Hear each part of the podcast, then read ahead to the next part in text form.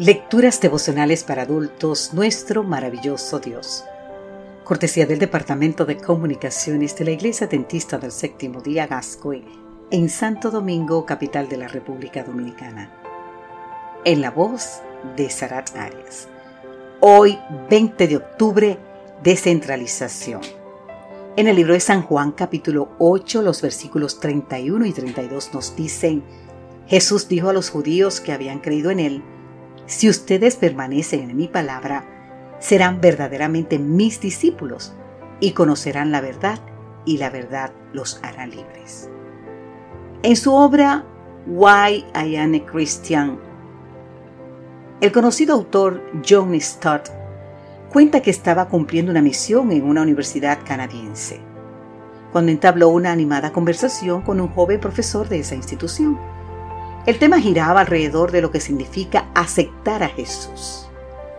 En un intento de explicar este concepto bíblico, Stott le dijo al catedrático que si quería aceptar a Jesús como Salvador, entonces debía darle el lugar central en su vida y a la vez moverse él hacia la periferia.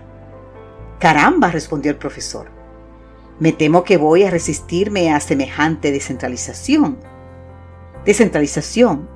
Esto describe muy acertadamente el cambio que se produce en la vida de quien acepta a Cristo. No solo el Señor se convierte en el centro de su vida, sino que además de siervo del pecado, el cristiano pasa a ser verdaderamente libre. Este fue, por cierto, la oferta que Jesús hizo a los judíos. Conocerán la verdad, les dijo, y la verdad los hará libre.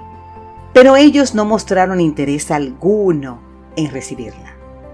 ¿No eran acaso descendientes de Abraham? Además, según ellos, nunca habían sido esclavos de nadie. El problema de esos judíos es que Jesús no hablaba de esclavitud política, sino de libertad espiritual, la libertad del pecado que solo Él puede dar. Por eso les dijo primero, que todo aquel que comete pecado, esclavo es del pecado.